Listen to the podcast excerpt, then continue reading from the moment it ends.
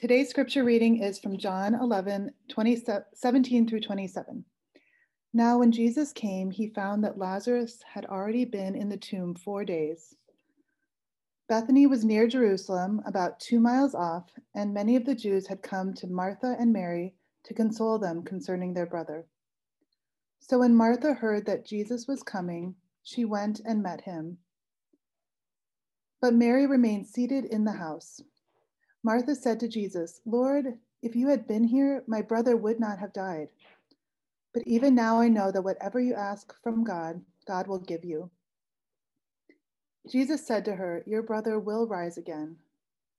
Martha said to him, I know that he will rise again in the resurrection on the last day. Jesus said to her, I am the resurrection and the life. Whoever believes in me, though he die, yet he shall live and everyone who lives and believes in me shall never die. Do you believe this? She said to him, Yes, Lord. I believe that you are the Christ, the Son of God, who is coming into the world. This is the word of the Lord.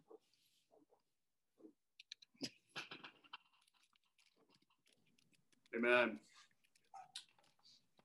Well, we are continuing our series through the I am statements of Jesus in the in the book of John and uh, we're encountering who he is. And, and I think about it, it particularly in this time of a, a lot of suffering, uh, maybe on all kinds of, of different levels. And, and, if we were to poll the congregation, we would uh, experience a, lot of reports of various kinds of suffering. I'm not sure that it's actually helpful to uh, compare them. In, in fact, I, I, think it's not helpful to compare uh, to either diminish or think that ours is so great that we can't come through it. Uh, but there is some level of suffering, right? So we have this passage where Jesus says, here's the I am statement I am the resurrection and the life. And he's saying that in the midst of this particular context. His friend, Martha and Mary's brother, Lazarus, is dead. And, uh, and he brings this statement of hope. Martha's response actually is the same uh, initial response as Mary's that comes in the next section. It says, If you had been here, my brother wouldn't have died. And I thought about this question. Often we phrase it as if, if only, if only this particular thing were different. I, I thought of uh, this weekend uh, being, uh, being very, very close to the end of football season. I, I love uh, football. And we have two games today and the Super Bowl in a couple weeks. The college football season has already ended. But it's a little bit painful to think about watching uh, the Buffalo Bills play today because I think back to the game two weeks ago with the Colts, and, and there are a lot of moments of, oh, if only. If only uh, they had not run that play on that down. If only they had not gone for it on fourth down. If only Rodrigo had made his chip shot field goal, which he never misses, but missed in this particular case, right? The the Colts could potentially still be be in it. So it's a little bit painful, right? We do it in silly ways like that, associated with entertainment and missing out on some of the joy of that entertainment as Colts fans. But we do it in more significant ways in our lives of if only I had done this differently uh, in my life, if only I'd handled this relationship differently, if only I'd made this decision differently, then, then things wouldn't be so messed up. Or if only, and we, we ask these, these questions or bring these complaints to God, if only this were different. And, and maybe for many of us, it's if only there weren't a, a pandemic happening right now. Or maybe it's if only I had this particular uh, debt uh, wiped out, then, uh, then things would be okay. If only, if only, if only. And we could all come up with different lists and maybe, maybe long ones. Um, and yet, what we find is Jesus in the midst of uh, this desire to see death go away and the pain and the brokenness of death go away. This is Martha's response, right? If only you'd been here, my, my brother wouldn't have died.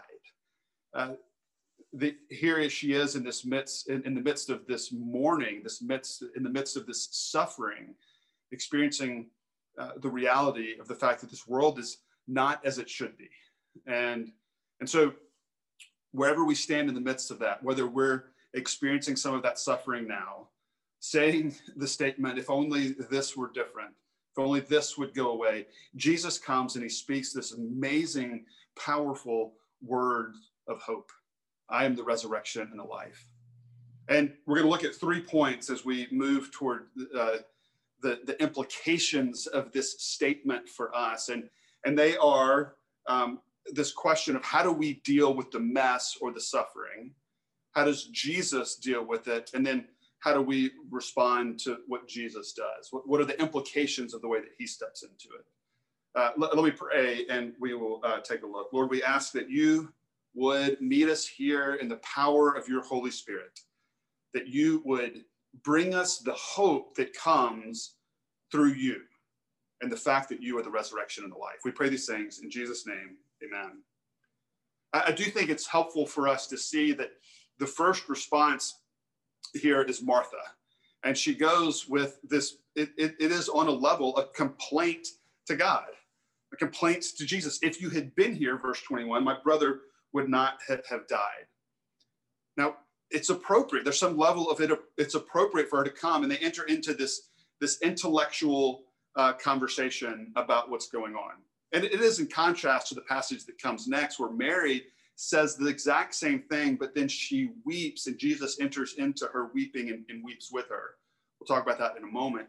But but here there is this intellectual conversation uh, about the resurrection and the promises that come from Jesus. Martha, though, brings this complaint to God with both a bit of complaint and a bit of trusting. It's echoing the Psalms that regularly do this. This God, where are you? But looking to God in, in hope. This is the scripture given to us in this moment. This we can't fix the world around us, and we can't fix our own uh, broken hearts. We need the Lord, and things are not the way they're supposed to be. So we come in the midst of suffering, and we we complain to God. I think Martha's not doing this. We'll get to her in a second, but it's helpful to note that sometimes we have these intellectual complaints, and, and we bring them with not with the trusting that Martha does with Jesus, some, some level of believing that he can still ask his father for things and, and he will work. We, we actually come oftentimes with just doubts, just questions about God and what he's doing and his goodness. Uh, and this is true uh, whether we're a follower of Jesus or not. And, and, the reality is that one of the questions that is that trips up the probably the most people and even making a decision to follow Jesus is uh, the question about suffering, and the, and the question of you know, it could could a God a good God allow uh, evil, pointless evil, to happen in this world? That's one of the the questions that is is often asked. A good God couldn't allow pointless evil to happen, right? And and yet I think that uh, that in that question, in that question of could a good God allow pointless evil to happen, we, we make the mistake of actually going all the way back to the fall, Genesis 3, putting ourselves, wanting to be in the position of God to actually judge uh, what is going on in the world. Because we assume that if evil is pointless to me, if, if brokenness and mess and suffering is pointless to me, then it must be pointless overall. We can't see the bigger picture. Even if we would recognize that there have been times, either in our lives or in the lives of others, where uh, suffering or brokenness or mess has, has led to positive things. We make judgments about particular kinds of brokenness and suffering and mess that we would say it's pointless and so it must be pointless overall. The problem is that we're the creatures and God is the creator and he's able to see the bigger picture. Uh, we don't have that kind of perspective. I, I love stories where we're, we're drawn into a story and, and there's either the author of the story or a character in the story that uh, that we can kind of uh, trust has uh, a plan in place and uh, and that we can have some confidence of the way that things are going to turn out um, that it, it, can take away some of the stress or anxiety i, I recently watched a, a, show that's fairly new to netflix called lupin and uh, lupin is the main character and he is um, uh, a, a and on some levels, uh, there's there's a lot of uh, uh, ethical issues that we could talk about, and we're not going to go there. He's the hero of the story. Uh, he is a, a, like a gentleman robber uh, in London, And uh, one of the episodes opens with him in prison, and you think, oh no, he's in prison. He, uh, he's been uh, sent away, and this is a very bad thing. It doesn't take very long to realize that uh, as he is in control of this story, that he's there for a reason, and that it's actually accomplishing something good. But what we needed was the curtain to be drawn back. We needed to get the bigger picture to understand what was happening uh, why that it, it, why it would be a good thing for him to be uh, in prison, and and so it, it's this r- reminder that we don't always have the bigger picture. We don't always understand uh, what is really happening in the world, and that's difficult. I realize because we see uh, incredible brokenness and suffering, but I, I, think it's also helpful to note that, that suffering also points us to the to the reality of, of who uh, God is and the way that he defines what is good and true in this world. So C.S. Lewis, uh, as he thought about this idea of suffering and, and the, the questions that it brings about God's existence, uh, this is what he said as he had this argument uh, that suffering pointed against even the existence of God. He said, My argument against God was that the universe seemed so cruel and unjust. But how had I got this idea of just and unjust? What was I comparing this universe with when I called it unjust? Of course, I could have given up my idea of justice by saying it was nothing but a private idea of my own. But if I did that, then my argument against God collapsed too. For the argument depended upon saying that the world was really unjust, not simply that it did not happen to please my private fancies. Consequently, atheism turns out to be too simple. Now, to be clear, I'm not saying that uh, and Lewis isn't saying that that atheists don't have morals or some ideas of, of justice, uh, but that there are some inconsistencies in holding those things. That, that these questions that we have about the un- injustice and the suffering that exists in this world uh, is not just uh, easily put aside if we reject a good God. And in fact, what we see in this story is that God entering into that mess is actually uh, our best hope, entering into our own mess and the ways in which we contribute to what is broken and unjust and allows suffering in this world. But maybe we, are not asking uh, that particular question. Maybe we're like Martha coming with questions of suffering. How do we deal with this? How do we think about this? And, and yet still trusting in God, uh, having these conversations about what God promises. And we see that, that when Jesus responds to her, uh, when she makes this statement, if you had been here, my brother wouldn't have died. He says to her, Your brother will rise again.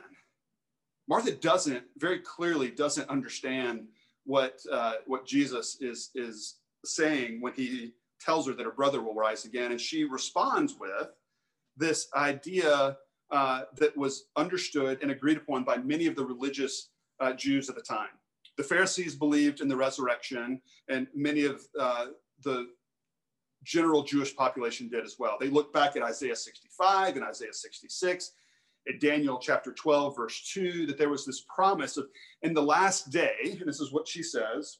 She says, I know that he will rise again in the resurrection on the last day, this future thing to come. But she says it in a way that it's like it's this cliche, it's this platitude, it's it, it would be equivalent to us today saying, oh, you'll see them in heaven one day. And, and, and we may rightly believe that, but it just feels like this thing to kind of this cliche that just pushes the reality over to the side. It's this, yeah, yeah, okay, the resurrection of the last. Oh, yeah, we'll see them in, in, in heaven. And we, we won't get into all the ways that we misunderstand heaven as a goal for the Christian life, but but this this idea that oh that's just something to come. Does it really matter now? What, what effect does that hope in the future have uh, for right now in the midst of this loss and this suffering that martha was experiencing? And jesus I believe speaks into that. I, I think it's also helpful to note again it's the passage that wasn't read. It was right after this but it's also helpful to note that the, there's another response from mary martha's sister and we tend to have both of these responses and maybe go back and forth or maybe have them simultaneously. That she asks these questions uh, or she makes this statement, the same complaint. If you had been here, my brother wouldn't have died. And she weeps It's this idea of wailing and pouring her heart out, this deep emotion.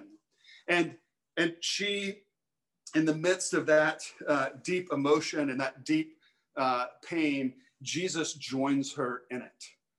Uh, the, the verse that uh, many like to check off their scripture memory verses, John 11, 33, Jesus wept. That's it. That's the verse. Uh, you could all memorize it right now of that. Um, Jesus wept. And, and, and when I was little and uh, in elementary school and doing scripture memory, it was, oh yeah, I got, I, I, got that one. Check it off the list. And it was this little funny joke, know the shortest uh, verse in the Bible. And yet there is beautiful and amazing truth here. Incredible implications that Jesus himself, that God, the second person of the Trinity, entered into this world and wept over the loss of a friend that wept in the face of death, that lamented the brokenness of what was happening. Uh, that is incredibly significant. And that speaks actually to how Jesus deals with the mess, how Jesus steps into it. But right before we move into that, I think it's helpful to know that we have to take time to acknowledge that things are not the way they're supposed to be, that there is absolutely suffering in this world. And again, we've talked about it over the last number of weeks where it's in our face right now uh, as a community, as a as a, uh, a nation, uh, as the whole world, as a global community. This this suffering is in front of us in ways that it hasn't been. But maybe you're dealing personally with something else, something even more.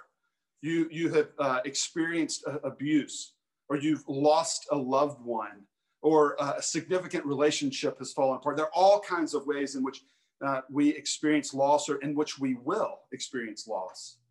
And, uh, and it, it is important to acknowledge that reality, to say that this is not the way that it's supposed to be, to do what Martha and Mary both do, to complain to God and yet look to Him and trust, because the reality is He comes and meets us, He weeps with us, He engages with us in our questions and brings us hope. How does Jesus deal with the mess and the suffering? He steps into it. And Martha acknowledges this uh, in her response uh, in her conversation with Jesus at the end of their interaction. And um, in, in verse 27, she says, Yes, Lord, I believe that you are the Christ, the Son of God, who is coming into the world. And she's she's uh, alluding to Psalm 118 that, that speaks of the Messiah, the Savior, coming into the world, stepping into this mess. We're talking incarnation here. We're talking about God meeting his people where they are, experiencing the brokenness of himself, experiencing the loss of a loved one, the loss of Lazarus. Jesus is experiencing that. He steps into it himself. He, he engages Martha in this intellectual conversation. He weeps with Mary. Jesus is coming into the mess himself and he brings hope he, he steps into it and he promises something more. Hear what he says I'm the resurrection and the life. Verse 25. Excuse me. I'm the resurrection and the life. Whoever believes in me, though he die, yet shall he live. And everyone who lives and believes in me shall never die. They're incredible promises here the, the promise of, of not dying. And, and he's speaking, I believe, here to both physical and spiritual death. He, when he says in verse 25, though he die, yet shall he live, he's, he's speaking to the fact that we will physically die. And, and, and yet he will live, is the promise. Yet there is this promise we know of resurrection for ourselves. There is the, the promise of eternal life. There is the promise of not being overcome by death and everyone who lives and believes in me shall never die. I think he's getting to the idea of this spiritual life, the spiritual death. If, if he lives, spiritually lives. We go back to chapter three of John, the, this conversation that Jesus had with Nicodemus about uh, the necessity of being born again, born again to this spiritual life. There's the promise of that eternally. And, and, and there's a, a, sense in which uh, what he's promising here can't even be fully comprehended by Martha or Mary or, or even us now seeing some of the bigger picture. He's, he's giving these, these significant promises. he's offering more than was expected. When, when he says to, to Martha, first of all, your brother will rise again, she doesn't get it. Yeah, I know he's going to raise, he's going to be raised on the last day. But what she gets is more than that. And I'm not just talking about the fact that Jesus is about to actually raise Lazarus from the dead. And that's what happens uh, in the next section. Jesus raises Lazarus from the dead. But not only that, he is promising himself to be resurrection and life for Martha, for Mary, for Lazarus, for all those who believe in him and follow him. Eh, that, that's more than that's more than saying I offer resurrection and life. That's that's more than saying I, am going to give you resurrection and the life. He, he is saying that I am the resurrection and the life. He's he's claiming to have to himself be the power of life and death itself, that he has control over all of it. This is, this is an incredibly divine claim, right? This doesn't fit in with, oh, he's, he's just a good teacher. This claim of, I am the resurrection, I have power over death itself, I have power of life itself. That promise that I made in the previous chapter that we talked about last week, that he's come to offer life and offer it abundantly, that comes from him from us being connected to him, from us being offered relationship with him. And here's where we, we maybe have heard, if we've been in the church for any period of time, that Christianity is it's a relationship, not, not a religion. And um, we could talk about the definitions of those things, but it is absolutely unique in the offer of relationship with the creator himself. That we looked at just a, a few, number of weeks ago, just at the end of last year, Romans 6, and this reality that we are united to Christ. And when we're united to Him, we're united to Him as the one who is resurrection and is life Himself. And so he goes on to complete this miracle, this sign of who he is, the resurrection and the life, by raising Lazarus from the dead. Again, this isn't just something that a, a really good teacher can do. I mean, imagine that you're at a funeral and somebody walks in and and raises the dead person uh, and walks up to the casket and raises them. This is this is something that is not expected at that time. It would not be expected now. It is beyond our comprehension. It, it, we wouldn't even begin to know how we would respond in a situation like that. And here's the claim that Jesus raises Lazarus from the dead. But in this statement from Jesus of I am the resurrection and the life, he's he's promising us something more than this. If, if it ended with this resurrection, this resurrection of Lazarus, w- what's the reality? Lazarus dies after this. He dies a second time. Maybe he's just added uh, more pain and more mourning because uh, his death has to be mourned all over again. At this point in, in history, Lazarus has, has been dead for about 2,000 years. Uh, and the same is true for Mary and Martha and all his followers that he's promising resurrection and life for. No, we know that in his claim to be the resurrection and the life, he's promising us what is to come. He's promising us one, what's about to happen for him. He's about to head to Jerusalem. And in fact, what we find uh, in this chapter, chapter 11, is that because Jesus raises Lazarus from the dead, there enters into the story a plot to kill Jesus. Jesus is going to die because he raises Lazarus. He is headed himself to die. And so when he claims to be the resurrection and the life, he is headed to his own death and his own resurrection. And then we know that that resurrection is what Paul says in 1 Corinthians 15 is the first fruits for us. That because Jesus rises from the dead, we will rise from the dead. There's this promise of what is to come for us. Here's what Jesus is saying all things, ultimate things, all hope is to be found in me, in relationship with me. We think about the suffering that we experience.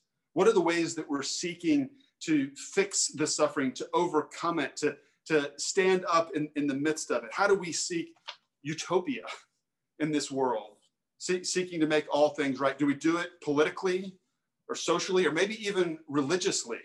We think that going to church and being a part of a church and doing particular rituals, uh, that those things will provide exactly what we need. And, and, and we think that a lot of those things are important. We think that engaging politically and socially, those things matter. And yet, what Jesus is saying is none of those bring real and ultimate hope. Those will all be put to shame and death. that I'm the resurrection and the life. I'm the one who offers hope. And so the question becomes finally, how do we respond to what Jesus is saying and what he's promised? The first thing I think is that we have to affirm suffering. We have to step into it, not deny it, not avoid it, not think that it's not something that, that is real or uh, not seek, just to seek to numb it, but to step into it in, in a way that uh, allows us to step through it as Jesus did into the mess of this world, as he came into this world and experienced it himself, as he experienced death itself, to then find resurrection on the other side. We need to be able to do that ourselves. And in the midst of the suffering, we're asked this question that, that Martha is asked Do you believe? Do you believe this? He said, I'm the resurrection and the life. Uh, he's given these promises of if you believe, whoever believes in me, though he die, yet shall he live, and everyone who lives and believes in me shall never die. Do you believe this? Because he, he's saying that it does matter, that it does have implications. You, you maybe as we ask that question, do we believe this? Do I believe this? Am I, am I trusting in this? We look at the suffering that we're experiencing, the, the division and, and the lack of unity and the mess of this world, and we ask, what are we doing in the midst of pandemic and all these other things to make it through to another day? Where are we putting hope in the midst of that? Uh, are we seeking to numb ourselves through TV or alcohol or other substances or sex or work or other things? Are we seeking to, to numb the pain and the brokenness of the things going on? Are we seeking to find hope in, in something else, politics or a social movement? Uh, uh, we, we see a lot of that, a lot of the hope very clearly on both sides, so much hope put in a political party or a political person. And, and it's again appropriate to engage in those conversations, to, to, to be hopeful for certain things from certain politicians. And, and, and yet, what we find is that both Republicans and Democrats and platforms and actions and all those things, that there are so many ways that, that push against the truth of the gospel on all sides.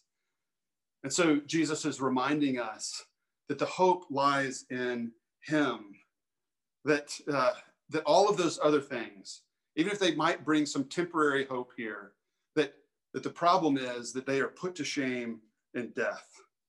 And so we're called to look forward to the resurrection. What, what does that look like for us? How do we do that? We can look back to the past. We can say, if only this had been different, because we have the memories of the way that things were.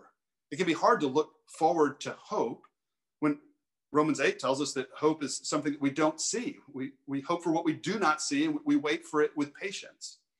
And yet, what we find here in this passage is, is Jesus giving us the ability to, to look forward a little bit, to, to, to hope by giving us glimpses of what it might look like. Many of you know that um, we applied for the sabbatical grant through Lilly um, and didn't, didn't receive it for this year. But uh, for a number of reasons, we've decided to put off sabbatical to next year and we'll apply again.